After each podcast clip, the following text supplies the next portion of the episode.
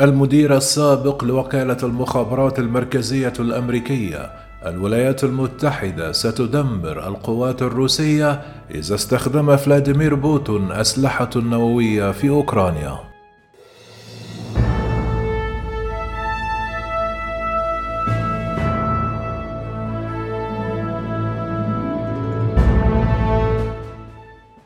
قال المدير السابق لوكالة المخابرات المركزية والجنرال المتقاعد في الجيش أن زعيم موسكو يائس وواقع في ساحة المعركة الذي يواجهه ولا رجوع فيه، كما حذر المدير السابق لوكالة الاستخبارات المركزية والجنرال المتقاعد ديفيد باتريوس أن الولايات المتحدة الأمريكية وحلفائها سوف يدمرون القوات والمعدات الروسية في أوكرانيا، بالإضافة إلى إغراق أسطولها في البحر الأسود إذا استخدم الرئيس الروسي فلاديمير بوتين أسلحة نووية في البلاد.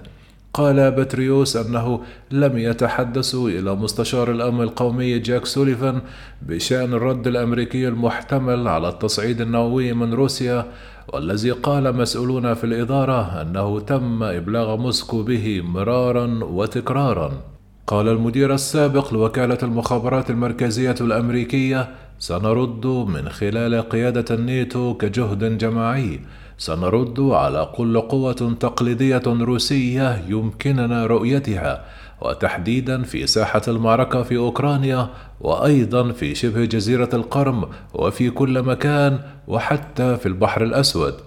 يأتي التحذير بعد أيام بعد أن عبر بوتين عن وجهات نظره فاضطرها الكثيرون على أنها تهديد باندلاع حرب أكبر بين روسيا والغرب، وردا على سؤال عما إذا كان استخدام روسيا للأسلحة النووية في أوكرانيا سيدخل أمريكا وحلف شمال الأطلسي في الحرب.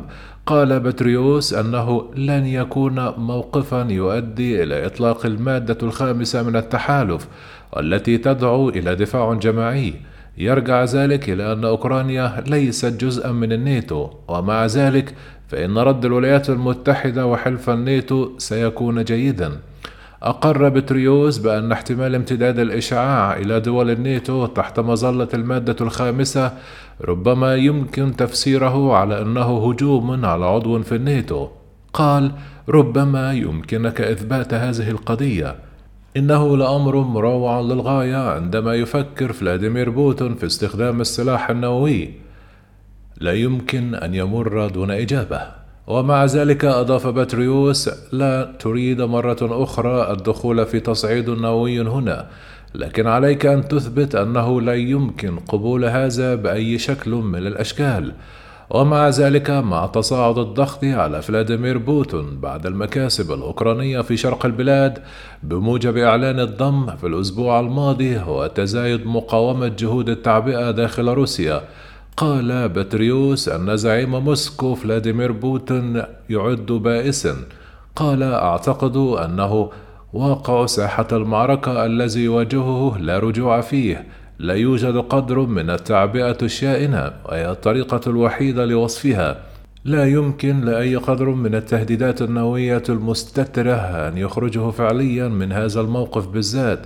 في مرحلة ما سيكون هناك اعتراف بذلك، في مرحلة ما سيكون هناك نوع من بداية المفاوضات. كما قال الرئيس فلاديمير زيلينسكي: ستكون النهاية النهائية. لكن باتريوس حذر: لا يزال من الممكن أن يزداد الأمر سوءا بالنسبة لفلاديمير بوتين وروسيا، وحتى استخدام الأسلحة النووية التكتيكية في ساحة المعركة لن يغير هذا على الإطلاق. ومع ذلك أضاف: عليك أن تأخذ التهديد على محمل الجد.